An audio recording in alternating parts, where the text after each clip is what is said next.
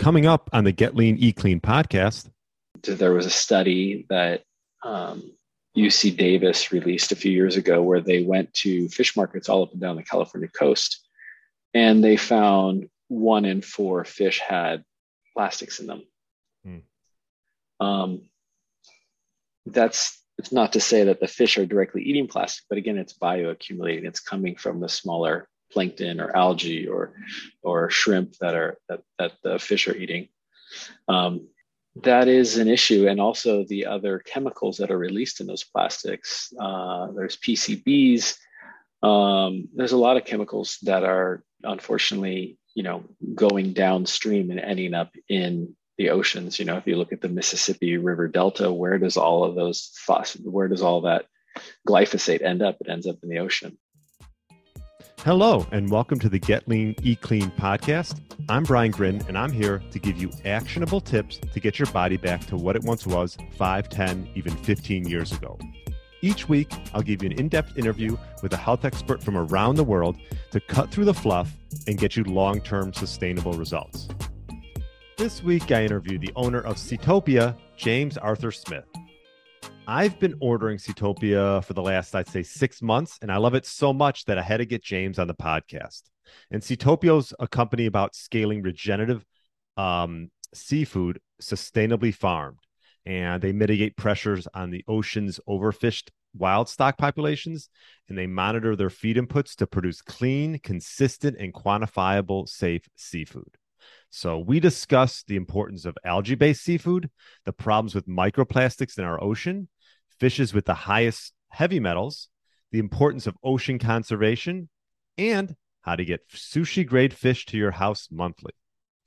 This is a great interview with James. I love the product so much. Like I said, I wanted to get him on the podcast.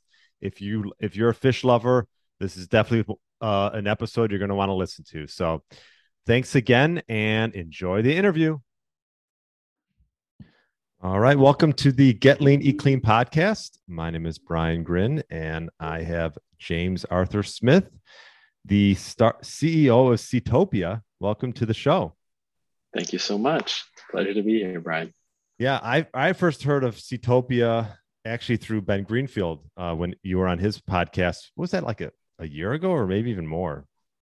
That would have been October of last year. So coming up pretty soon. Yeah. Yeah yeah and i was like god i was like okay this is interesting and we'll get into it today i uh i have companies reach out to get on the podcast but like i, I want to use a product so i've been using your product and ordering monthly like i said since i probably it's probably been about five months and um it's gourmet seafood so what else would you would you want right well you want to know it's clean and sustainable but yeah yeah, yeah. exactly and perhaps uh, let let the audience know um, you know a little bit more about Seatopia and like uh, what got you into um, you know creating the sustainably farmed seafood.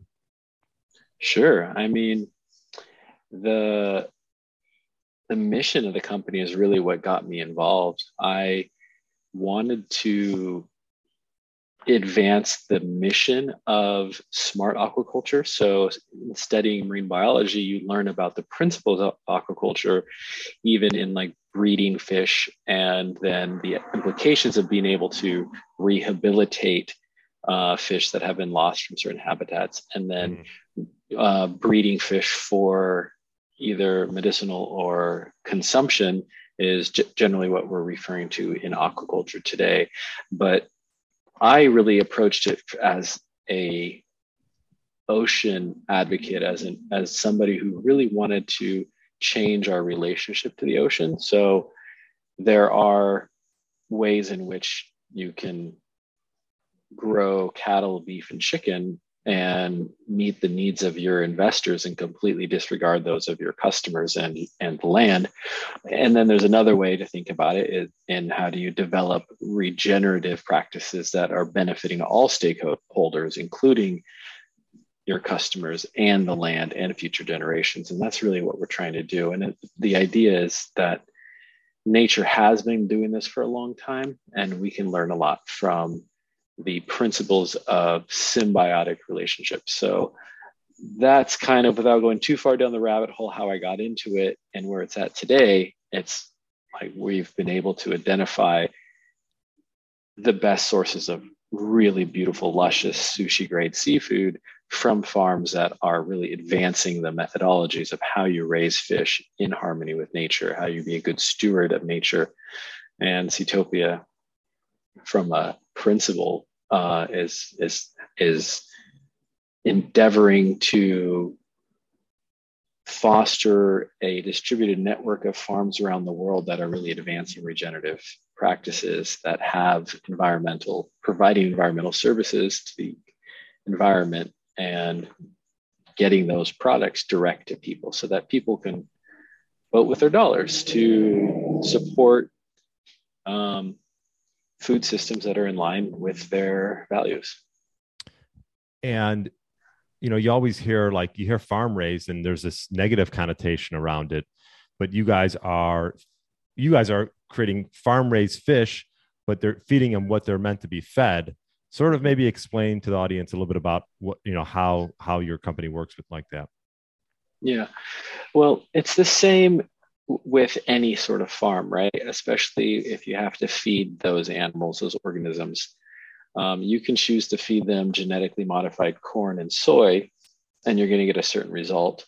Or you could look at what is the optimal diet for their health, their wellness, and creating the most nutrient dense product for consumers. And then also sourcing those ingredients in a way that's respectful for the larger ecosystem. So, um, one of the misconceptions that a lot of people have around seafood is that fish produce omega 3s. Well, in reality, most omega 3s are produced by algae. So if you feed fish corn or canola oil, it will be fatty, but it's going to be mostly omega 6s. Whereas if you feed fish other fish, they're going to have high omega 3s.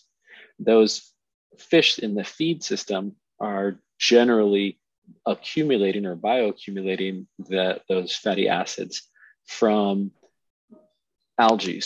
And in aquaculture, you can choose to feed them fish or byproducts of fish, or go right to the original source, which is the algae. And so the commercial production of algae uh, is becoming more and more cost effective. So more and more farms because of consumer demand, are choosing to use algae based feeds, which can boost omega 3 levels without having to, you know, uh, degrade the land with canola oil or uh, deplete the oceans with uh, bait stock or, or feeder fish.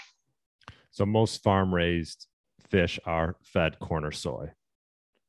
Yeah, and it's not to say that all corn and soy is produced incorrectly. I mean, there's a lot of great non-GMO organic farms out there, and some of the farms we work with use those feed components. But what we're endeavoring to do is identify the farms that are in, that are prioritizing algae-based feeds because that is really uh, the the thing that's going to unlock true regenerative sustainable practices is to scale that as the as increased use of algae-based feeds becomes commercially viable for farms it's going to change our whole relationship to the oceans. And speaking of the oceans, uh, you know, I think I heard you hear like the stat like there's going to be more plastic in the ocean than fish by like a certain time period. What I guess what does that look like? Because you know you always hear about eating wild fish, and mm. I think maybe that's taken. I don't know. I always I always try to find good wild fish, but again, what are they? What are those fish actually consuming? and what's in our oceans and i and maybe you can sort of talk on that for a bit yeah for sure um, plastics unfortunately are not going away anytime soon you know they there's it's the microplastics that have broken down into so many particles that they've entered the food chain that uh, it's showing up in food systems um, mm-hmm. And there was a study that um, UC Davis released a few years ago where they went to fish markets all up and down the California coast and they found one in four fish had plastics in them. Hmm. Um, that's it's not to say that the fish are directly eating plastic, but again, it's bioaccumulating. It's coming from the smaller plankton or algae or or shrimp that are that, that the fish are eating. Um, that is an issue, and also the other chemicals that are released in those plastics. Uh, there's PCBs. Um, there's a lot of chemicals that are unfortunately, you know, going downstream and ending up in the oceans. You know, if you look at the Mississippi River Delta, where does all of those where does all that glyphosate end up? It ends up in the ocean. So, where are the fish living and what are they eating in the wild? And it's not to say there's no such thing as clean wild caught seafood. There are some pristine environments in the world, and the ocean is exceptionally resilient. And mm-hmm. there are bioremediative services at the ocean and its interaction with the tides and plankton and plant matter can break down a lot of this. But unless you know for sure where that fish came from and you're testing it and you know that you know a fisherman didn't just catch fish near the harbor after a big rain or near an industrial plant or that those are bottom fish caught in an area where there was dumping. Like unfortunately here in the in los angeles we have the santa monica bay which um, has a number of deep water canyons that um, are were dumping grounds for ddt um, so there's a lot of you have to be conscientious of what the fish are being exposed to. In aquaculture, we have the opportunity to raise fish in controlled environments and on controlled feeds and the feed can go through a iso 1000 production and you can have verification on those things and then what we're doing with Seatopia is taking it one step forward and we're working with farms that are third party audited and certified sustainable, both their feed sources and the way that they raise the fish. And then when the product comes into our warehouse, we take a sample from every lot and send it to a laboratory here in California that quantifies to the parts per billion the presence of things like heavy metals. And we don't sell anything that doesn't meet our standard. So, for example, with heavy metals, anything with more than 0.1 parts per million does not get sold. And what that relates to for a pregnant or lactating mother is being able to confidently, according to the FDA, eat our products seven days a week without problem. And you can't get that unless you're working with a source that is verified, clean, and it's hard to come by. It's hard to come by. You know, I spent the last year and a half sailing. My wife and I sailed all the way down to Costa Rica, and uh, not the full time, but we we hmm. made our way all the way down Sounds there. Sounds nice. Uh, yeah. yeah. it was it was great. It was really like a lot of uh, running from one port to the next. But um, along the way, it's incredible how much seafood and how many environments are actually not up to par with what you wouldn't you don't want to eat. There's there's so much. There's a lot of beautiful places. There's a lot of clean environments, and there's a lot of things that are being degraded and uh, overfished and um, parasites. So yeah, it's it's a it's a challenge. The the romantic idea of what fishing used to be, and this is coming from somebody who grew up as a fisherman, as a spear fisherman. My father was a lifeguard. I grew up in the ocean. It's not what it used to be. The romanticized ideal has been tarnished. Um, we have to be really conscientious. The commercialization of industrial fishing and the industrial pollutants that have continued to accumulate in the ocean. Yeah, I, so, I hear you. I was I was just going to say. So you guys test um, each lot that comes in regarding heavy metals and microplastic accumulate, if there's any of that, obviously. Yes. Uh, yeah, which is great. Uh, obviously, because you that's the one thing you, drawback you hear a lot of times with eating too much fish, um, especially the, the the bigger fish, right? Is is the the, the buildup of heavy metals and mercury. Absolutely. Um, yeah, what would tuna? Yeah, tuna, tuna, swordfish, um, shark please don't eat shark. Those things like they're just so high in mercury it's really unhealthy for um it just biochemistry so the larger the the the animal is normally, the higher the rate of the, the accumulation of toxins. Uh, and as, in, as an example, when whales wash up on the beach, like a beached whale or a carcass, uh, the levels of mercury are so high that they're considered bio, biohazards. Right. So, how, how, many? How many of of like are there? So you're getting fish from the, you're creating this sort of supply chain of fish that's like a sushi grade product. How many different, I guess, um, areas are you working with um, to to bring this to market? We've been working with farms all around the world. Mm. Um, there's farms that we work with in New Zealand and in Tasmania, in Norway, uh, in the UK, in Peru, in Mexico, in Costa Rica, in Hawaii, here in the United States, land based farms, uh, ocean farms.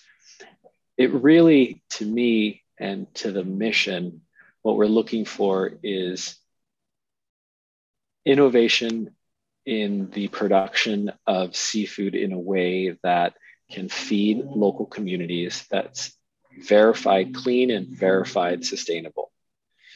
And then we do that clean verification through the lab testing and we use third party systems or well we don't in-house do it but we send it to a laboratory. And then there's third party audits on the sustainability measures. So there's farms all around the world that we've been working with um, just trying to advance and, and this network, build this network, this distributed network of farms all around the world that are unique. Not all farms are doing what we are looking for. I would say the majority of farms are producing commodity product, just like you see with cattle and corn and chickens. The majority is commodity, and there are you know those handful of brands that, that are endeavoring to produce really great products that they'll feed themselves and their family and their kids. So yeah, yeah, you know, and I've and like I said, I've been using it for the last five months or so, and uh, some of the products you guys have, I know you have like obviously, I think you have Nordic blue salmon, Atlantic king salmon. Uh, what else? Chalk stream. You have trout, right?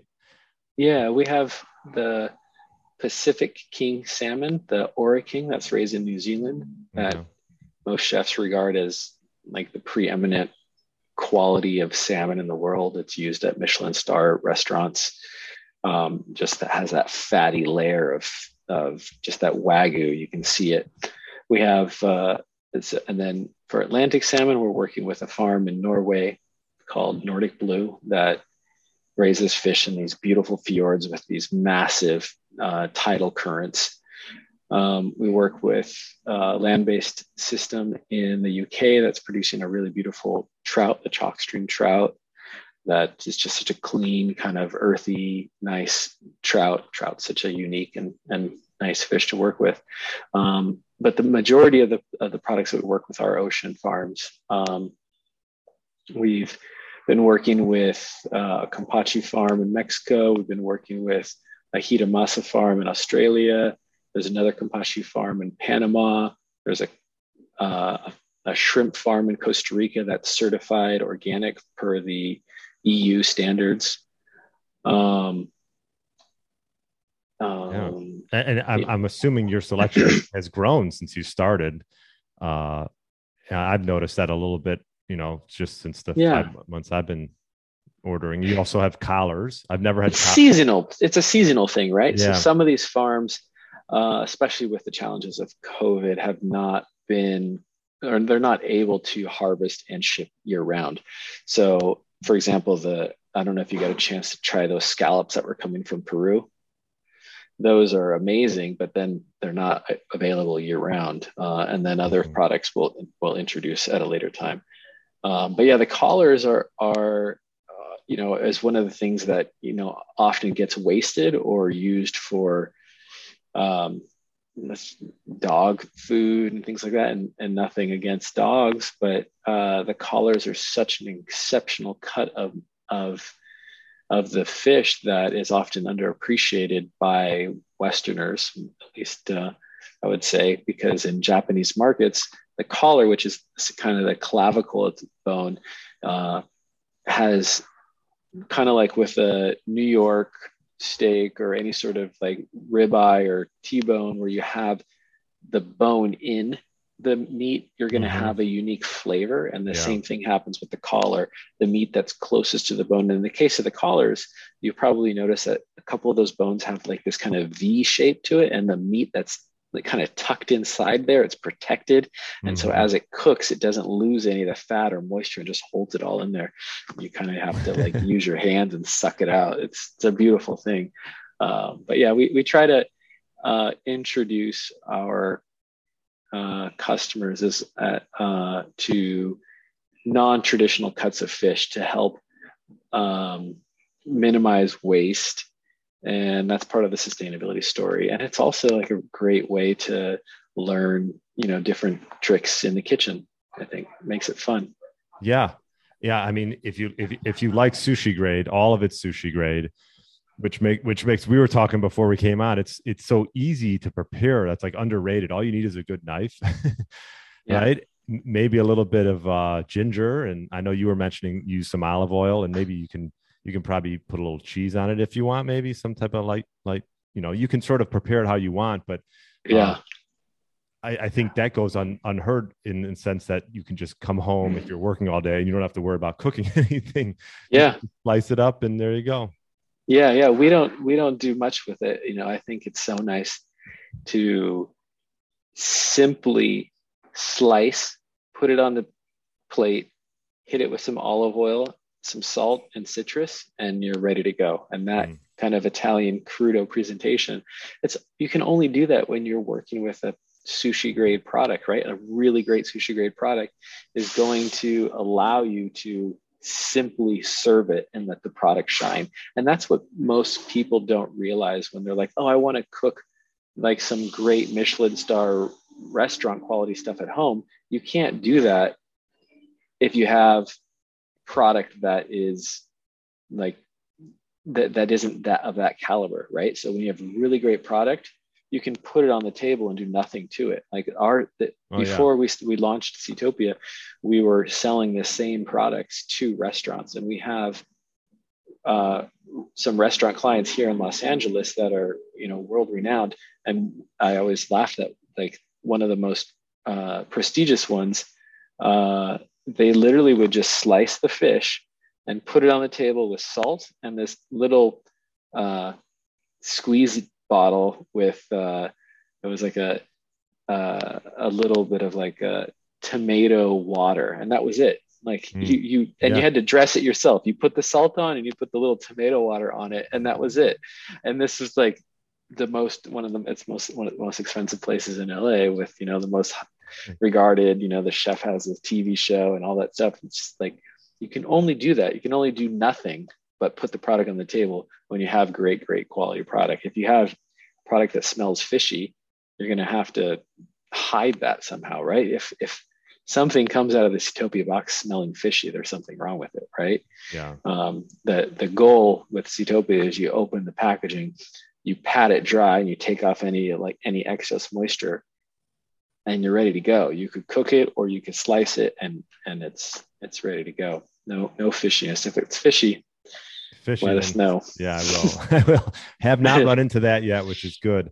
Awesome. And, and, you guys are donating a percentage of your profits to promote and establish like is it a network of just marine protected areas? Is that it? Yeah, exactly. Yeah, MPAs. Yeah. MPAs are essentially, you know, national parks or state parks in the ocean. Um, there's uh, there's there's some really interesting data on the importance of protecting uh, key habitats and connecting them because a lot of the, the organisms in the ocean are migratory, right? And if we don't create migratory paths for these uh, species to, you know, be protected, then mm-hmm. it kind of just all breaks down, right? So, um, yeah, we, we we believe strongly in helping uh, create a future where the oceans are protected and we have areas where we uh, sustainably farm them. So there's peer-reviewed studies that the UN has has published that state that the entire world's protein needs could be met with less than 4% of the coastlines being sustainably farmed. Mm. And that would leave quite a bit of coastline and open ocean to be rehabilitated, right? So, how do we uh, reestablish those environments? Because the, the truth of the matter is, right now, the ocean is overfished to the brink of environmental collapse, and we need to do something. And we need to be proactively doing that. Otherwise, you know, our, our next generation is not going to be able to see these things. That was a big part of the reason why I left during COVID and sailed off because I really wanted to see and visit as many marine protected areas as I can. We also were visiting farms, but mm-hmm. the, the, the, marine protected areas are super important and changing rapidly. So yeah, I want to be there. I want to see the corals and, and the, the biodiversity, you know, while it's still there and hopefully, you know, do something to help protect it and, and see some of those environments um, rebuild. There's some really great su- success stories though when done correctly, like uh, at the tip of Cabo of of Baja California, Cabo Pulmo, um, about an hour, two hour drive from Cabo San Lucas. There's this little fishing village that 20 years ago was just about destitute with, you know, because they'd overfished their local waters. Mm-hmm. Um, the government had allowed Chinese vessels to come in and fish there, and the the people who lived there were basically destitute and on government handouts. And uh, one of the elders in the community said, "Well, let's try something different. Let's stop fishing. Let's protect our waters and see what happens."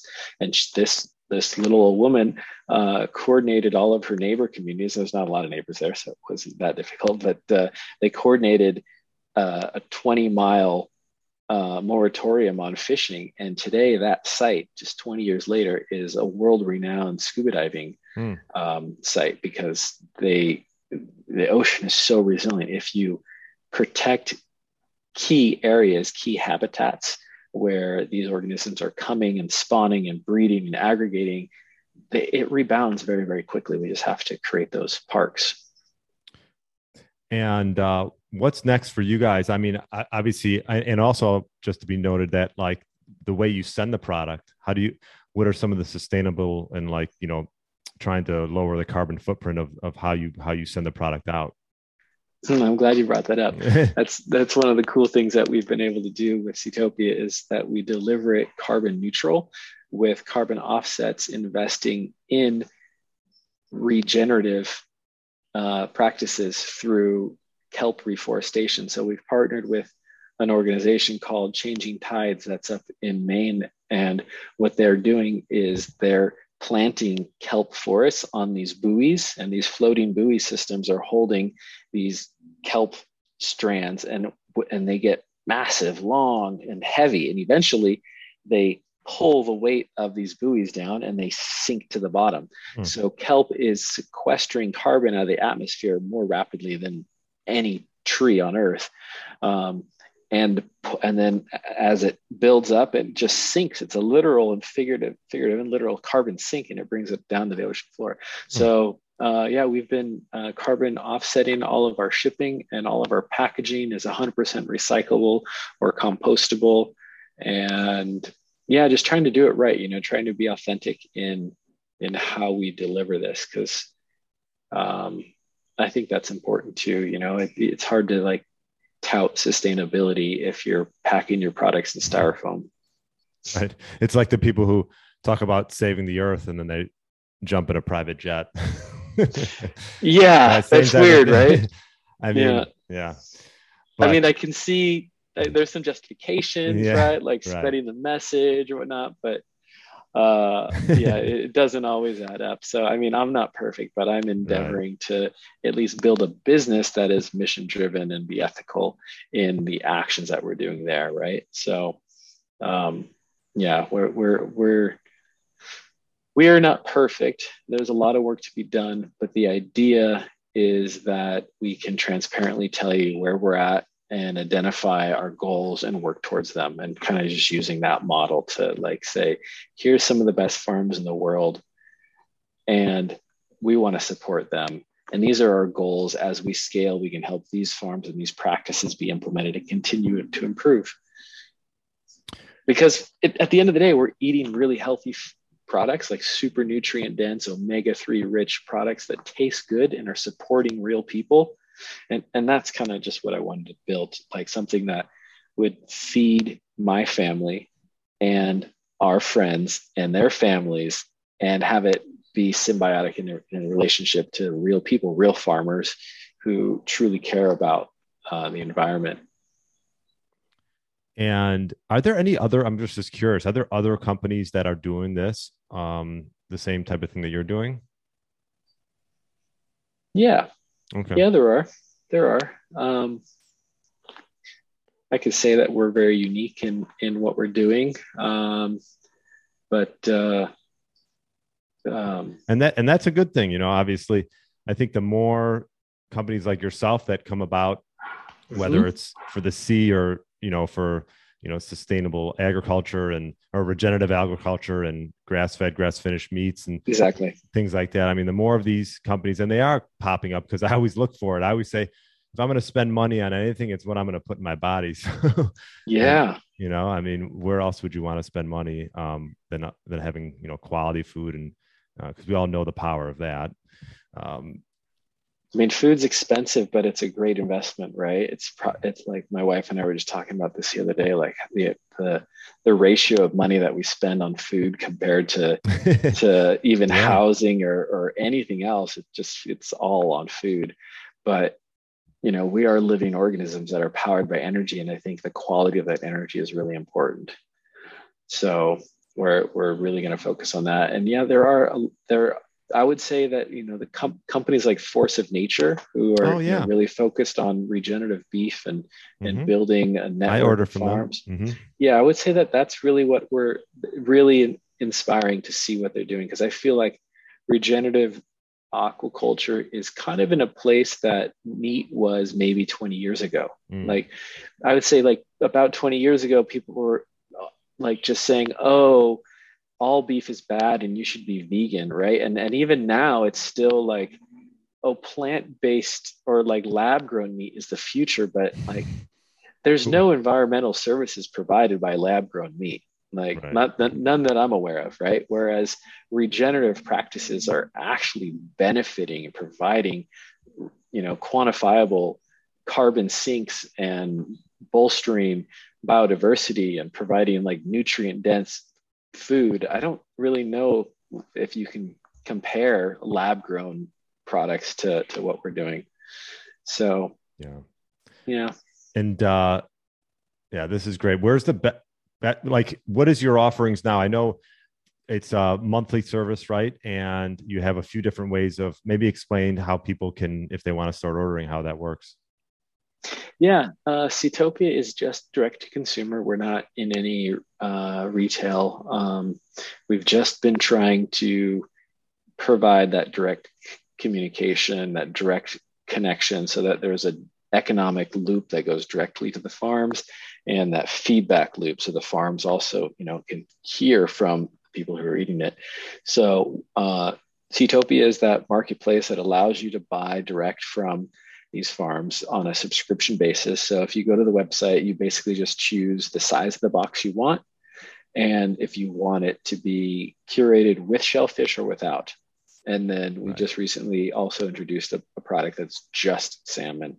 So if you want just Whoa. Ora King salmon, you can get that. It's a little bit more expensive because Ora King is far and above the, the most expensive you know cost mm-hmm. of goods sold product that we carry mm-hmm. but it's like if you wanted like a box of a5 wagyu delivered to your house every month you can get that too so what we're doing is is just making this subscription box that comes to your door once a month uh, you can really easily pause it or send it to your summer home or your winter home or to your friend if you if you're traveling um, you can skip a month but yeah it's a subscription business and we're trying to uh, really incentivize people to to get on the subscription because it really helps the farms and the business like to have that that predictable recurring income. It's it it's, makes all the difference because the alternative for these farms is to sell into traditionally commoditized supply chains where the product just disappears and there's not that sort of incentive on quality and story and innovation, it just kind of gets lumped into a bucket of like, oh, that's beef or that's yellowtail or mm-hmm. that's chicken and that's you know salmon. If, if what we're trying to do is say, I want to reward reward this farm for the types of farming practices that they're doing, and I'm going to subscribe and keep that you know coming. So that's that's that's the business model. Yeah, love it and like I said, I've been getting it. We get uh we get 20, I think yeah, we get 24 servings a month and awesome. it's uh and that's just for the two of us. So you guys are crushing it. I know. We're just yeah, my wife's like addicted to it. So So what do you three days a week on yeah eating seafood? Yeah. Excellent. Yeah. And it, you know, like we said, like the sushi grade, I mean, you can't get that anywhere else. So yeah, definitely worth it. Well, James, this was great. Um, hopefully people listening can check it out. I'll put some links in the show notes to to go on your website and check out um, you. you. know everything you guys offer. So uh, I really uh, appreciate you coming on and sharing all this knowledge. Brian, my pleasure. Thanks for sharing and for being passionate about this stuff. Yeah, no problem. Thanks so much. All right. Cheers.